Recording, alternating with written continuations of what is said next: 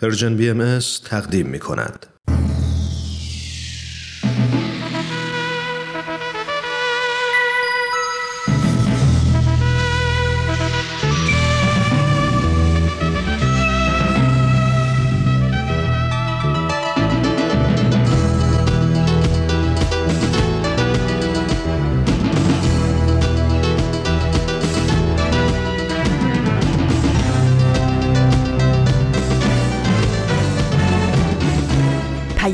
دوست.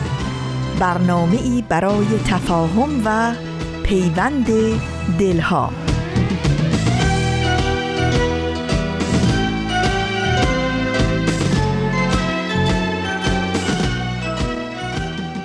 این یه پادکسته پادکست هفت. امروز جمعه 13 آبان 1401 خورشیدی. برابر با چهار نوامبر 2022 میلادیه. این 128 مین قسمت از پادکست هفته.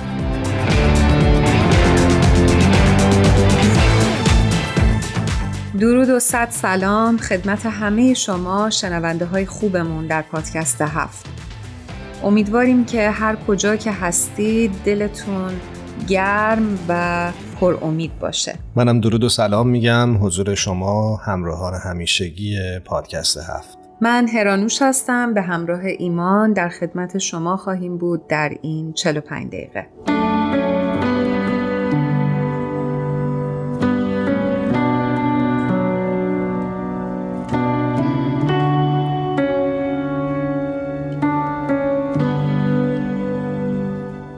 امروز در تقویم بهایی مصادف است با سال روز درگذشت حضرت شوقی ربانی جانشین حضرت عبدالبها و سرپرست جامعه جهانی بهایی حضرت شوقی ربانی به مدت 36 سال سرپرست جامعه باهایی در سراسر جهان بودند و نظم اداری جهانی باهایی رو توسعه بخشیدند. ایشون نوه دختری حضرت عبدالبها بودند و طبق الواح وسایا یا وسیعتنامه حضرت عبدالبها پس از ایشون مسئولیت اداره جامعه باهایی رو به عهده داشتند.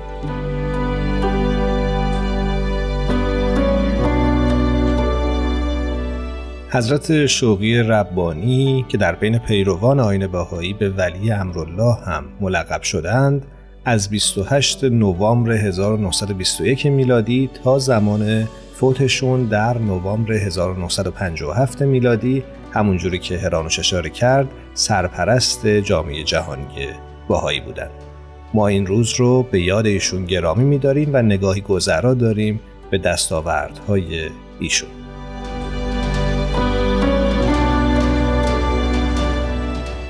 نظر شخصی من این هستش که بیایم از عنوانی که حضرت ولی امرالله یا همون حضرت شوقی ربانی داشتن یه مقداری فراتر بریم و به شخصیت ایشون یه مقدار فکر بکنیم و اینکه ایشون در زمان زندگیشون چقدر سختی کشیدن و چقدر برای جامعهشون فداکاری کردن و خدمت کردن با کمال میل می‌خوای خودت شروع بکنی؟ آره به خاطر اینکه یه قسمتی از زندگی حضرت شوقی ربانی برای من همیشه خیلی خیلی شیرین بوده و اینکه ایشون از کودکی ایمان خیلی قوی داشتن و خیلی به حضرت عبدالبها که در واقع پدر بزرگ ایشون بودن وفادار بودن و رابطه بسیار نزدیکی با ایشون داشتن. دوستان اگه دوست داشته باشن مطالعه بکنن می‌تونن در کتاب گوهر یکتا که به قلم روحی خانوم همسر حضرت شوقی ربانی بوده نگاه بندازن و بیشتر در موردش بخونن. ولی خیلی برام این نکات همیشه خیلی شیرین و جالبه که حضرت شوقی ربانی حضرت عبدالبها رو بسیار دوست داشتن و از اوان کودکی با ایشون همراه بودن.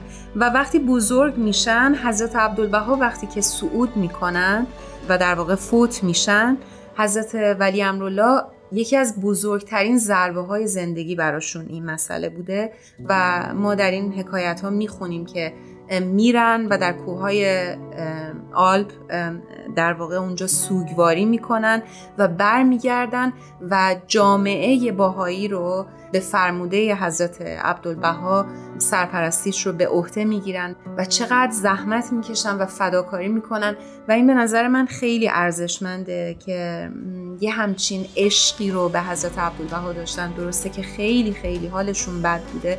ولی پا میشن و اون اولویتی که در زندگیشون داشته رو میرن و انجام میدن. کاملا همینطوره. دو نکته در طول زندگی حضرت شوقی افندی یا شوقی ربانی حائز اهمیت هست.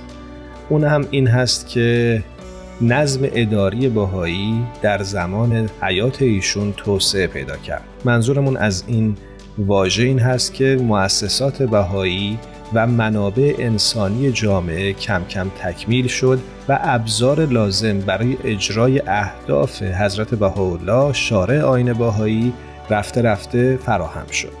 نکته بعدی که میشه بهش اشاره کرد که از دستاوردهای حضرت شوقی افندی در آین بهایی محسوب میشه گسترش جامعه بهایی است. در زمانی که حضرت شوقی افندی هدایت جامعه جهانی بهایی رو به عهده گرفتند این جامعه اونقدر گسترش پیدا نکرده بود هنوز در جهان و تعداد بهاییان محدود بود ولی در طول حیات ایشون این جامعه در سرزمین ها و کشورهای بسیاری گسترده شد و مردم بسیاری با آین باهایی آشنا شدند. یادشون گرامی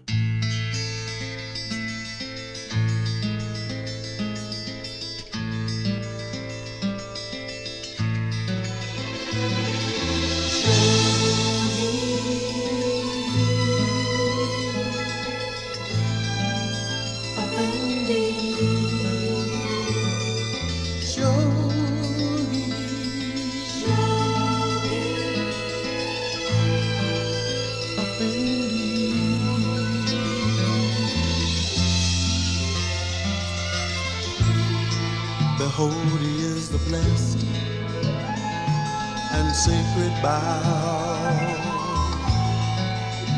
that has branched out from the twin holy tree. Well is it with him that seeketh the shelter of his shade that shadow with all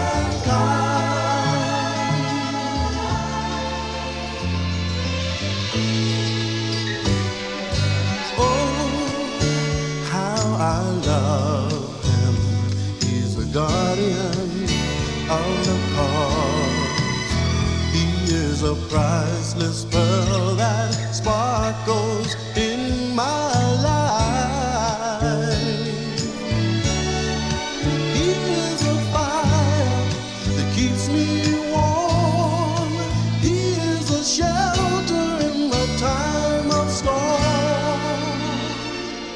با 128 مین قسمت از پادکست هفت همراه هستید. من و هرانوش در این برنامه قرار راجع به یک موضوعی صحبت بکنیم که پیشنهادش رو هرانوش داد. هرانوش می‌خوای بگی اصلا راجع به چی قرار حرف بزنیم و چرا این پیشنهاد دادی؟ موضوعی که فکر کردم که این روزها خیلی خیلی ذهنم رو درگیر کرده از وقایع اخیری که در ایران عزیزمون اتفاق افتاده خیلی خیلی متاثر هستم و بسیار بسیار فکر می‌کنم و این مسئله منو به این فکر واداشت که شاید موضوع آگاهی بتونه موضوع بدی نباشه برای این روزها چون که آگاهی به نظر من آگاهی واقعی می‌تونه باعث آزادی بشه. اغلب ما وقتی حرف از آگاهی میشه در معنا مفهومش گاهی دچار خطا میشیم. آگاهی مفهومیه که بسیار عمیقه و هیچ وجهی با علم و دانش و اندوخته های ذهنی لزوما نداره. شاید هر کدوم از ما دانش و اطلاعات فراوونی در حوزه های مختلف و متنوع داشته باشیم.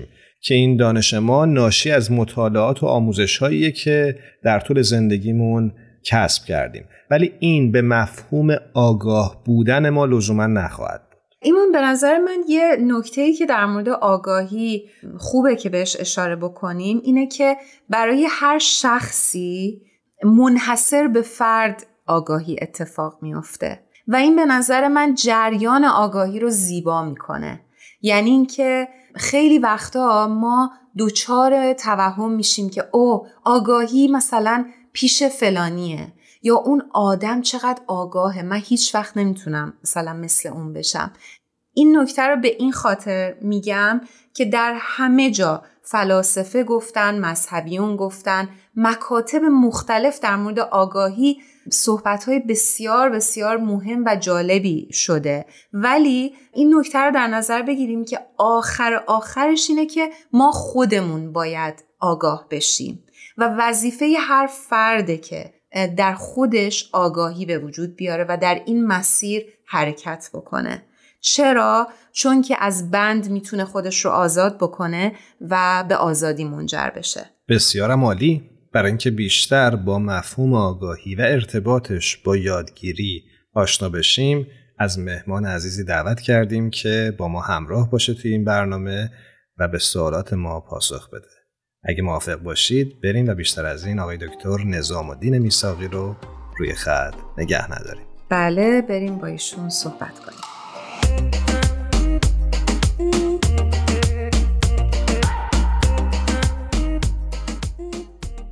شنونده ها و بیننده های گرامی دکتر نظام الدین میساقی رو روی خط داریم. بسیار خوشحالیم از اینکه دعوت ما رو پذیرفتن.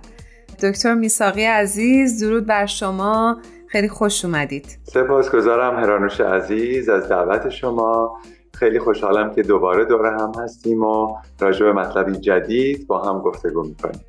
نظام جان منم به درود و سلام میگم. به برنامه خودت خوش اومدی. ایمان عزیز سپاسگزارم برای اون دسته از شما همراهان عزیز که شاید کمتر با دکتر نظام الدین میساقی آشنا باشید بعد بگیم که ایشون متخصص بیهوشی استادیار دانشگاه آریزونا و همینطور پژوهشگر مسائل اجتماعی هستند خب نظام جان شما همونطور که در برنامه پادکست هفت در ابتدا شنیدید ما داشتیم در مورد مسئله آگاهی و یادگیری صحبت می کردیم. دوست داشتم بدونم از نظر شما یادگیری چه اهمیتی داره و اینکه چه رابطه ای هست بین یادگیری و آگاهی. بله. یادگیری و آگاهی شاید به قدمت تاریخ باشه.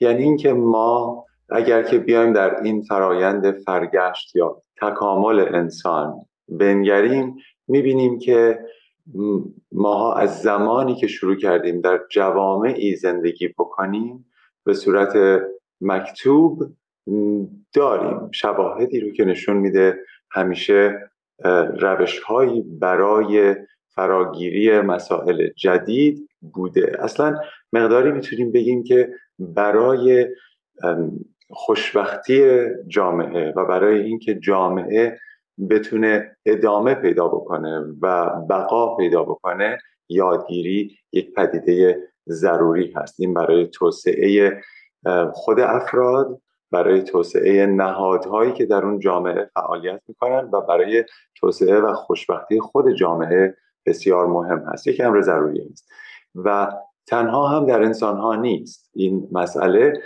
در حیوانات هم دیده میشه که حیوانات میان و سعی می‌کنن به اون فرزندان خودشون یاد بدن که چجوری علوفه جمع بکنن چجوری بیان و خیلی کارا رو مثلا برای تغذیه خودشون انجام بدن. منتها انسان ها متمایز هستن از این نظر که ما بسیاری از امور رو از طریق یادگیری هست که نهادی نمی کنیم ولی در حیوانات مقداری یادگیری وجود داره و مقداری از نظر ژنتیکی اونها برنامه ریزی شدن که یک کارهایی رو به صورت غریزی بتونن انجام بدن. مثلا مورچه ها بلد هستن که چجوری خانه هاشون رو بسازن که خیلی هم خانه های کامپلکسی هست. ما به دنیا نمیایم که بدونیم چجوری خونه بسازیم. اما ما یک روش هایی برای آموزش و یادگیری داریم که از طریق اون می‌تونیم خونه های خیلی بزرگ و خیلی زیبا و ساختمان سازی هایی بکنیم. چون که این دانشی که از نسل ها به ما رسیده رو ما می‌تونیم به نسل های بعد القا بکنیم. یادگیری اولین مرحله هست وقتی که یک مفهوم جدیدی به ما معرفی میشه. آگاهی در نهایت پیامد یادگیری هست. یعنی اینکه ما یک مفهومی رو اول باش آشنا میشیم و اگر که بیایم اون مفهوم رو به حد کاربرد برسونیم اون وقت هست که می‌تونیم بگیم به آگاهی رسید مرسی نظام جان از توضیحت. میشه اصلا برای اینکه بحثمون یه خورده متمرکز بشه یک تعریفی از یادگیری رو عنوان بکنی؟ بله یادگیری یک مسئله بسیار ضروری هست و چون انقدر ضروری هست که ممکن است که ما به ندرت اصلا به معنا یه اون فکر بکنیم. و خوب هست که آغاز بکنیم که منظور ما از یادگیری چی است یادگیری فرایند کسب مهارت ها دانش ها درک ها و ارزش های جدید هست. این کاری هست که افراد هم به تنهایی می‌تونن انجام بدن یا با آموزش های سیستمی و دولتی که وجود داره. یعنی در واقع یادگیری هدف آموزش هست و آگاهی هدف یادگیری هست. و البته به شما بگم که یادگیری فرای کسب یک سری دانش ها و مهارت هاست یادگیری می‌تونه در القای ارزش ها و نگرش ها و رفتارهای ما هم بکوشه هنجارها و باورها رو به ما القا بکنه و از این طریق بتونه در بهبودی جامعه ها بکوشه خب نظام جان ما داریم در مورد امروز صحبت می‌کنیم و در حال حاضر در دنیای امروز می‌خوام بدونم که بحث یادگیری چه جایگاهی داره. بله. همونطور که گفتم یادگیری یک پیشینه تاریخی داره و این تمدن پیچیده ای که ما امروز داریم رو در واقع وامدار یادگیری های پی در پی تاریخی هستیم که اینها نسلا در نسل به ما رسیده. ولی امروز ما به کجا رسیدیم؟ امروز ما در آستانه انقلاب صنعتی چهارم هستیم. این تاثیر زیادی داره بر نحوه نگرش ما به فرایند فراگیری یادگیری و آگاهی های جدید. ممکن هست که ما در زمانی زندگی می کردیم تا همین چند دهه پیش که فکر می کردیم که یادگیری برای دریافت یک سری مهارت ها و بعد برای پیدا کردن رزق و روزی و کاری هست و بعد از اون یادگیری ما تمام میشه. الان در این شرایط که قرار داریم یادگیری یک امری هست که تمام عمر باید انجام بشه و همینطور باید در بهبودی خودمون از طریق یادگیری بکوشیم چون در دنیایی زندگی می‌کنیم امروزه که با سرعت بسیار سرسام‌آوری به پیش میره. و همونطور که گفتم در این انقلاب صنعتی چهارم دیگه یادگیری رو نمی‌تونیم محدود به کسب یک سری مهارت هایی بکنیم که برای ارتزاق برای ما باشه. برای همین هست که ما باید برگردیم به اون گفته خیلی معروف الوین تافلر نویسنده آمریکایی که در کتاب شوک آینده خودش نوشت بیسوادان قرن 21 هم کسانی نیستند که نمی‌تونن بخونن و بنویسن. کسانی هستند که توانایی یادگیری و باز آموزی رو ندارند. اشاره کردی به انقلاب صنعتی چهارم. خوبه که اصلا برامون بگی که منظورت از این اصطلاح چی هست. بله ما در آستانه انقلاب صنعتی چهارم قرار داریم. انقلاب صنعتی چهارم اشاره داره به ظهور سریع فناوری های جدید. از جمله داده های بزرگ big data هوش مصنوعی artificial intelligence اتوماسیون اتوماسیون و اینترنت اشیاء که بهش میگن internet of things. این زندگی در این چشمانداز برای ما ایجاب می‌کنه که ما روی کردمون رو به آموزش از طریقهای مختلف تغییر بدیم یعنی ما در فضایی زندگی می‌کنیم که با یک شتابی داره به جلو میره که اگر ما نتونیم با اون خودمون رو همسو بکنیم بیشتر و بیشتر عقب از این قافله خواهیم برام سواله که بدونم ارتباط بین یادگیری و سطح رفاه اجتماعی چیه؟ تحقیقاتی هست. وجود داره که نشون میده که افرادی که یادگیری مستمر می‌کنن. توجه بکنید یادگیری مستمر فرق می‌کنه با کسی که رفته دانشگاه یه مدرکی گرفته و مدرک رو به دیوار آویزون کرده. یادگیری مستمر یعنی کسی که مستمر مطالعه می‌کنه کتاب می‌خونه روش های جدیدی برای یادگیری خودش همیشه داره به پادکست شما گوش میده. کسانی که همیشه در بهبودی خودشون از طریق یادگیری و بعد اون که منجر به آگاهی میشه میکوشن. تحقیقات نشون میده که شادی در این افراد happiness index بالاتر هست نسبت به کسانی که یادگیری مستمر نمی‌کنن. یعنی اینکه این یادگیری مادام العمر باعث میشه که کمک بکنه به افراد که به علایق خودشون بیشتر بپردازن و این می‌تونه باعث شادی بشه. ممکن هست که در مورد موضوعاتی که مورد علاقه ما هستن احساس خوشبختی بکنیم یا اینکه وقتی وقت خودمون رو برای انجام سرگرمی هایی که به اونها علاقه من هستیم صرف می‌کنیم ما به اون شادی خواهیم رسید. و اگر یکی از سرگرمی های ما یادگیری باشه چه بهتر چون که به اون شادی می‌رسیم. این یک روشی هست همینطور که از بردام یا از کسالت بتونیم ما پرهیز بکنیم. خود یادگیری در واقع می‌تونه یک مشغولیتی برای ما ایجاد بکنه و کسانی که مشغولیت دارن اصولا هپیتر هستن و شادتر هستن.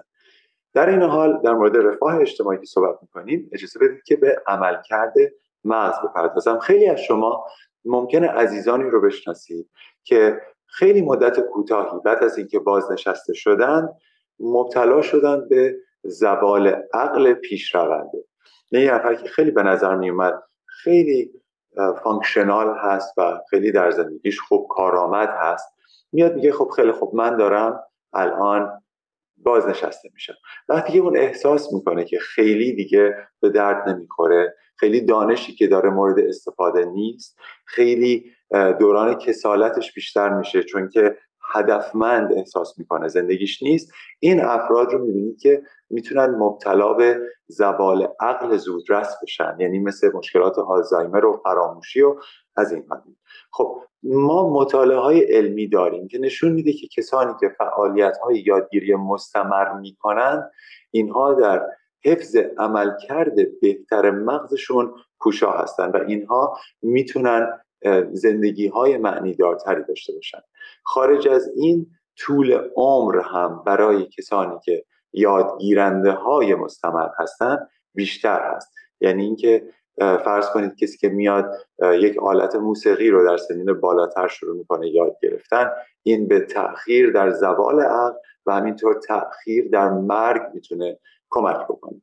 مطالعه هست که نشون میده که مثلا کسایی که مهارت های جدید رو مثل خیاطی و عکاسی در سنین بالاتر شروع می‌کنن اینها می‌تونن زندگی های طولانی تری داشته باشن. برای همین رفاه هست نه تنها از نظر خوشبختی خوشحالی طول عمر حتی از نظر سلامتی هم ما می‌تونیم بگیم که یادگیری مستمر به شخص می‌تونه کمک بکنه. خارج از اینکه می‌تونه به اجتماع کمک بکنه در نحوه کاری خود شخص هم می‌تونه کمک بکنه. نظام عزیز چون وقت برنامه ما کوتاهه خوبه که به عنوان آخرین سوال ازت بپرسم که میشه یک مثالی در مورد اینکه چطور یادگیری می‌تونه پیامد آگاهی باشه برامون بزنی؟ بله ببینید یادگیری مرحله اول هست. در اینکه شما در معرض یک مفهوم جدید قرار می‌گیرید.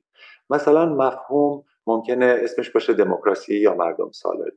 اگر شما فقط در این حد با این مفهوم آشنا باشید که وقتی معلم شما به شما میگه که ایمان بیا پای تخته امروز باید درس جواب بدید و شما بپرسید دموکراسی را تعریف کنید. و شما بیاید تعریف کنید که بگید دموکراسی یک مفهومی هست که در اون انسانها در سرانجام خودشون در آینده خودشون شرکت می کنند و در نهادهای مدنی ایجاد تغییر می کنند که بیشتر اون نهادها نماینده افکار و مطالبات خودشون باشه. اگر شما چنین تعریفی بکنید شما یاد گرفتید مفهوم رو. اما آگاهی وقتی هست که شما برای نهادینه کردن این مفهوم در جامعه خودتون کنش بکنید که شما بیاید و روش هایی رو پیدا بکنید متوجه بشید که شاید در جایی زندگی می‌کنید که در اونجا این روش ها کارآمد نیست و شما بیاید و این ارزشی رو که از دموکراسی برمیاد رو نهادینه در خودتون بکنید و سعی بکنید در جامعه خودتون پیاده بکنید و کنشگری بکنید. در اون زمان می‌تونیم بگیم به مرحله کاربرد اون فرا گرفته خودتون رسیدید و کسی که قدم در راه کاربرد برمیداره به سطح آگاهی رسیده. این فکر کنم مثال گویایی باشه. خیلی سپاسگزاریم ازتون نظام جان. همطور که می‌دونین ما همیشه دوست داریم بدونیم که مهمانان عزیزمون چه ترانه ای رو دوست دارن به شنونده هامون تقدیم بکنن. شما امروز برای ما چه ترانه ای رو دارید و چی دوست دارید پخش بشه؟ خب ببینید با در نظر گرفته شدن تحولاتی که الان در سرزمین ما هست من فکر می‌کنم که ترانه رویایی دارم رو از ابی پخش بکنید و اتفاقا خیلی هم رفت پیدا می‌کنه به گفتگوی امروز ما. چون که نسل های جدید با اینکه در شرایط آموزشی قرار گرفتن که این آموزش غیر مستقل نبود و به اونها تحمیل شده بود که چه باورها و چه یادگیری هایی داشته باشند اونها نشون دادن که یادگیری های مستمر خودشون خارج از این سیستم های دیکته شده باعث شد که اونها بیان و مطالباتی دیگر داشته باشن فکر می‌کنم رویایی دارم رو می‌تونیم تقدیم بکنیم به تمام جوانان اینجا. ممنون از انتخابتون نظام جان. خداحافظی می‌کنیم و بدرود. خدا خداحافظ.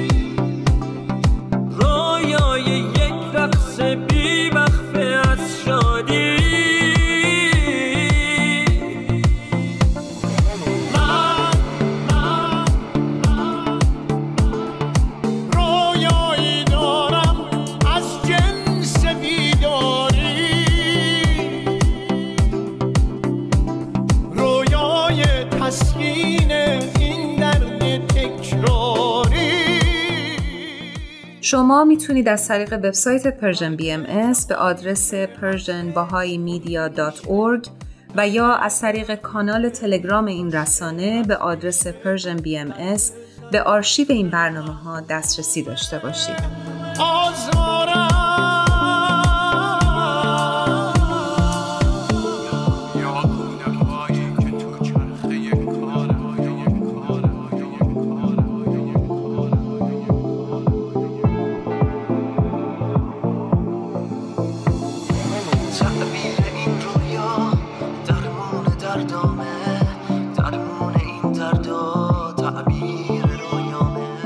ممنونیم که همچنان با پادکست هفت همراه هستید. ما در خصوص آگاهی در این برنامه صحبت می‌کنیم. یک نکته ای هست که خوبه در این برنامه حتما بهش اشاره بکنیم و اون هم مفهوم توهم آگاهیه. عده از ما و یا شاید خیلی از ما بهتره بگم دچار این توهم در طول زندگیمون میشیم چرا که فکر می‌کنیم تحصیلات یا شرایط و طبقه اجتماعی خود به خود برای ما آگاهی میاره. ولی اینطور نیست. مسیر آگاهی مسیر سختیه و نیازمند تلاش و کوششه. ایمان به نظر من اگر که ما فرض بکنیم که برای زندگی هر فردی آگاهی اگر که هدف باشه تمام این مفاهیم مثلا مثل علم دانش سختی ها مشکلات تمام چیزهایی که در زندگی ما مفهوم پیدا می‌کنن می‌تونن به ما در این مسیر که هدف ما هستش به ما کمک بکنن. و به نظر من این مسیر زیباست. زیباییش در اینه که یک نقطه نیستش. یعنی اینجوری نباشه که ما فکر بکنیم او من به این هدف رسیدم دیگه من آگاه شدم و دیگه تمام شد. نه تازه آگاهی آزادی میاره بعد مسئولیت میاره ذوق میاره زیبایی میاره. خیلی خیلی اتفاقها ما شنیدیم که در پس این آگاهی به دست میاد یعنی ما در طی طول زندگی هر کسی می‌تونه از ابزارهاش استفاده بکنه در راه رسیدن به آگاهی. اگه موافقی بریم سراغ بهمن و فرانک که روی خط منتظر ما هستن. بله دوستان خوبمون رو بیشتر از این منتظر نذاریم.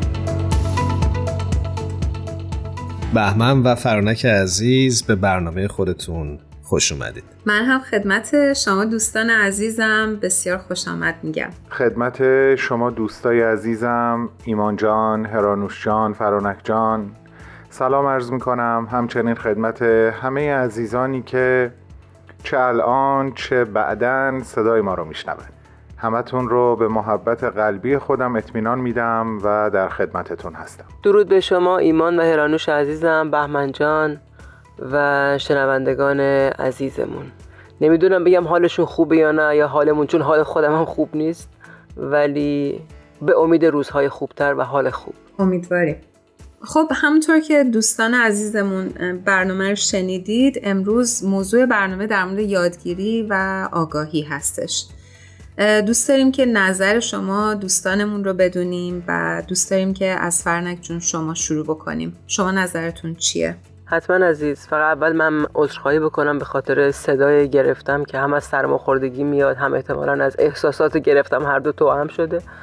ولی خیلی جالبه من همین نیم ساعت یه ساعت پیش اتفاقا یه مطلبی دوستم برام فرستاد که خیلی مربوط بود به این بحثی که الان ما داریم به یادگیری و آگاهی و دانش.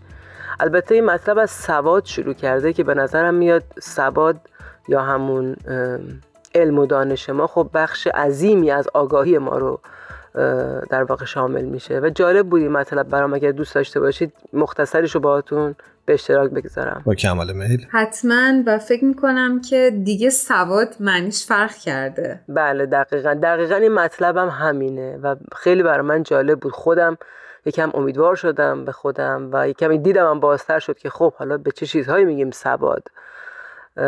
که مثلا یکی از بخشش حالا بذارید از اولش رو بخونیم. اول می‌خوام مطلب آغازینش رو می‌خوام اشاره کنم که از سعدی حکایت کردن. در گلستان سعدی می‌گفت دو کس رنج بیهوده بردند و سعی بیفایده کردند. یکی آن که اندوخت و نخورد و دیگر آن که آموخت و نکرد. که خب خیلی مربوط میشه به این موضوع امروز ما که ما چیزی که یاد می‌گیریم و آگاهی که کسب می‌کنیم و خب نتیجه که اون آگاهی میده. آموخت و یعنی من چیزی رو آموختم باید یک تأثیری در من ایجاد بکنه دیگه نه اون, اون اگه نباشه خب من رنج بیهوده بردم.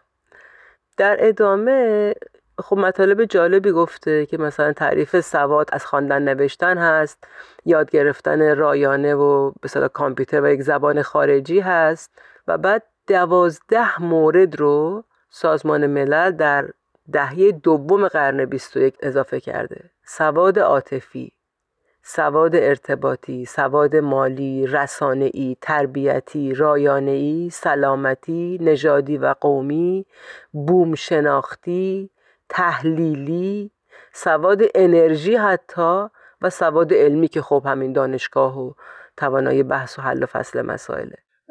نکات خیلی مهمی رو بهش اشاره کردید. و همونجوری که هممون می‌دونیم فکر می‌کنم در زمانه ما سواد دیگه صرفا دانش و آگاهی علمی نیست بلکه ریشه ها و ابعاد مختلفی داره. دقیقا.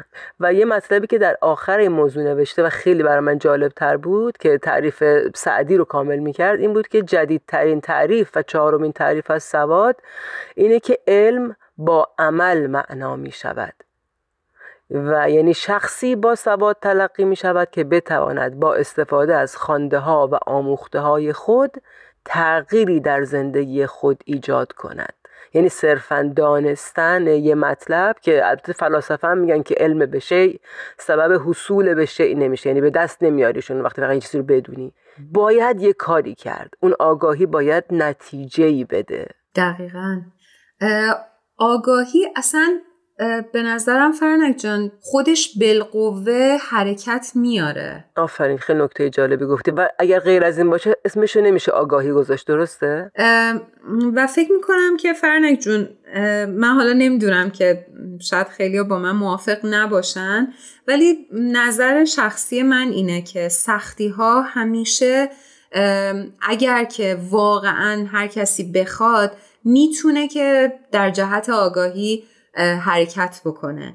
و فکر می‌کنم که سختی ها برای ما واقعا جای رشد داره. عزیزم فکر کنم کسی نتونه مخالفت کنه با تو برای نه اینکه چون تو گفتی ولی برای اینکه یک اصله. یعنی اصلا در زندگی ما همیشه از سختی ها اصلا زندگی به ما درس میده روزگار به ما درس میده. یعنی چی؟ یعنی اون سختی هایی که می‌کشیم به ما درس میده. خیلی سخته. داریم می‌بینیم واقعا بعضا سختی هایی که الان ما شاهد هستیم جانکاهه.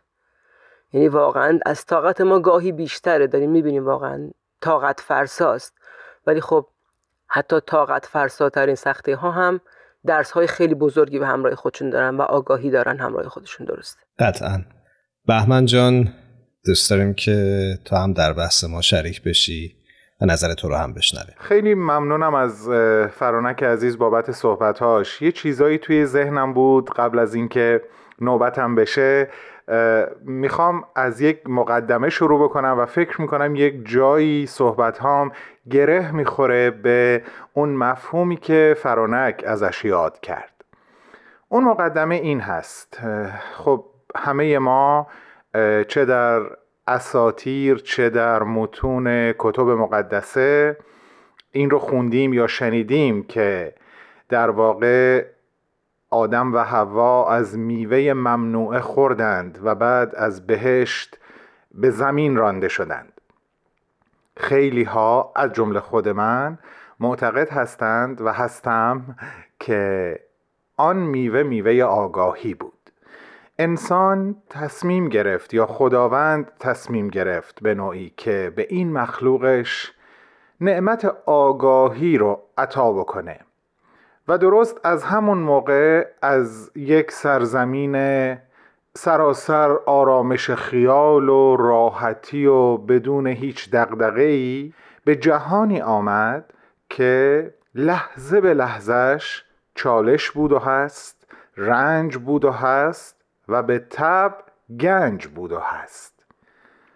آگاهی به نظر من نشانه شجاعت انسانه. یعنی به نظر من یکی از شگفت انگیزترین شجاعت هایی که بشر از خودش نشون داده و هنوز هم داره نشون میده استقبال از آگاهیه. به این دلیل که آگاهی درک جدید به همراه میاره که اون درک جدید عملا تو رو در مواجهه و رویارویی با خودت قرار میده در واقع خودی که امروز حقیقتی رو بهش آگاه شدی با اون خودی که به اون حقیقت آگاه نبوده. و تو مدام باید پوست بندازی باید دوباره متولد بشی با هر آگاهی که کسب می‌کنی. خب این خیلی شجاعت می‌خواد. واقعا درود به شجاعت انسان که حاضر شد آگاهی رو بپذیره و در اون مسیر به حرکت در بیاد. و همونطور که گفتم آگاهی جدید درک جدید و هر درک جدید درد جدیدی به همراه داره. و درست در چنین تبادلی هست که انسانها رشد می‌کنن. وقتی که من به چیزی که تا لحظه قبل آگاه نبودم آگاه میشم و به یادگیری هام اضافه میشه اولین کار شجاعانه ای که باید انجام بدم این هست که از اون خود قبلیم و اون چه که فکر می‌کردم درست هست گذر کنم عبور بکنم. من مدام باید پی به اشتباهات خودم ببرم و ازشون عبور بکنم و به سمت جلو حرکت بکنم. به نظر من آگاهی رنج به همراه میاره. و رنج آگاهی. این رابطه رفت و برگشت به نظر من دیالکتیکی هست که موجب رشد ما انسان ها میشه و درود بر ما که شجاعت رفتن به سمت آگاهی رو داشتیم و داریم. سپاسگزارم بهمن جان. خیلی نکات مهمی رو اشاره کردی. دوست دارم بدونم که اگر نکته ای هست و دوست دارید که اشاره بکنید ممنون میشیم. میشنویم. خواهش می‌کنم. مرسی. زنده باشین. من یاد یکی از شعرهای شاملو هم افتادم که البته متنش الان جلوی چشمم نیست. از قبل بهش واقعا فکر نکرده بودم. مضمونش رو دلم می‌خواد بگم چون فکر می‌کنم خیلی با این موضوع در ارتباطه. مضمون شعر این هستش که کوسه گفت سیاره من سفره برکت خیز اقیانوس ها کرکس گفت سیاره من سیاره بی همتایی است که در آن مرگ ماعده می آفریند. گل سرخ او رو به جایی تعبیر کرد که هر بهار متولد میشه اگر درست خاطرم باشه. چند تا از در واقع موجودات زنده رو نام می‌بره به این شکل چند تا از مخلوقات و نگاه و نظر زیبا و فوقلادهی که از دیدگاه خودشون نسبت به این جهان دارن و شعر به این شکل شگفتانگیز و ضربه زننده تمام میشه. میگه و انسان سخنی نگفت. تنها او بود که جامه به تن داشت و آستینش از اشک تر بود. من فکر می‌کنم خیلی مشخصه که مفهوم این شعر در ارتباط تنگاتنگ هست با آگاهی و رنج رشد دهنده ناشی از اون. بسیار عالی ممنونیم بهمن جان. اجازه می‌خوام که یه مطلبی رو که یه کمی منو در این چند روز اخیر یکم حال منو بهتر کرد و اینجا در جمع بگم اگر چون مربوطم میشه به یادگیری و سواد و آگاهی. حتما. شاید خیلی ندونن که دانشگاه باهاییان چی هست شاید خیلی از عزیزان بدونن ولی داستان این بود که بعد از انقلاب اسلامی دانشگاه ها رو برای جوانان باهایی ممنوع کردن و تمام اساتید باهایی هم اخراج شدند. اتفاقی که افتاد بعد از چند سال چی بود؟ خب طبعا نه ناامیدی بود و نه در واقع تسلیم شدن بود. این جامعه رو پای خودش ایستاد و با اون آگاهی که در جامعه بود به دلیل اینکه اون رو از فکر می‌کنم از تعالیم باهایی کسب کرده بود که هم اهمیت علم و دانش هم اهمیت استقامت سازنده که چطور بیستند و حقشون رو بگیرند با اینکه خب کار بسیار سختی بود ولی یه دانشگاهی رو ساختند یا همین اساتید اخراجی.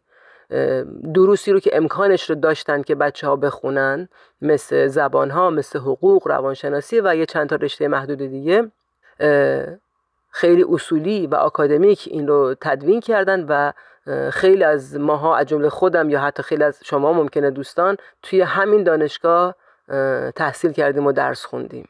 و خب این خیلی کار با ارزشی بود که این جامعه برای جوانای جامعه انجام داد. و به همین دلیل الان این جایزه بهش تعلق گرفته از اسپانیا.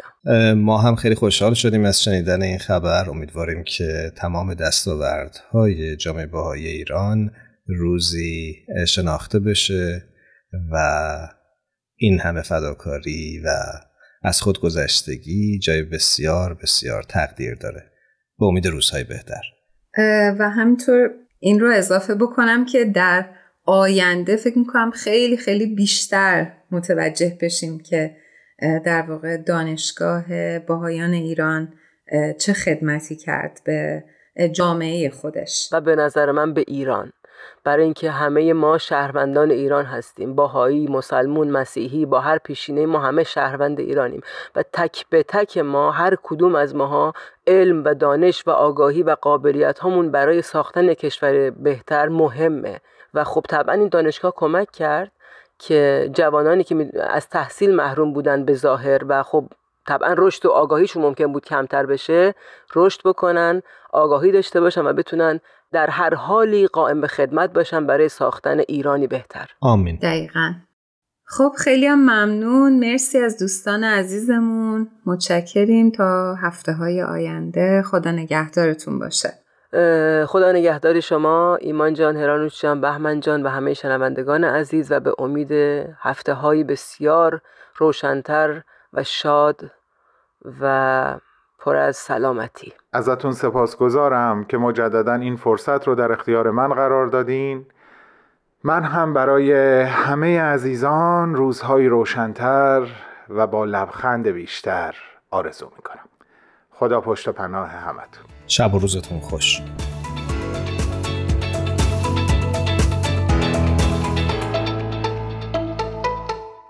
صاحب تبریزی بزرگترین غزل سرای صده یازدهم هجری در جایی میگه؟ اثر ظلم محال است به ظالم نرسد. ناله پیش از هدف از پشت کمان میخیزد. با تشکر از همه شما شنونده های عزیزمون که تا این وقت افتخار دادید و پای پادکست هفت نشستید از همتون سپاس گذاریم و همینطور از تهیه کننده های خوب برنامهمون میساق، تارا، شایان و پگاه عزیز. امیدواریم که هر کجا که هستید خداوند نگهدارتون باشه. فرداتون بهتر از امروز.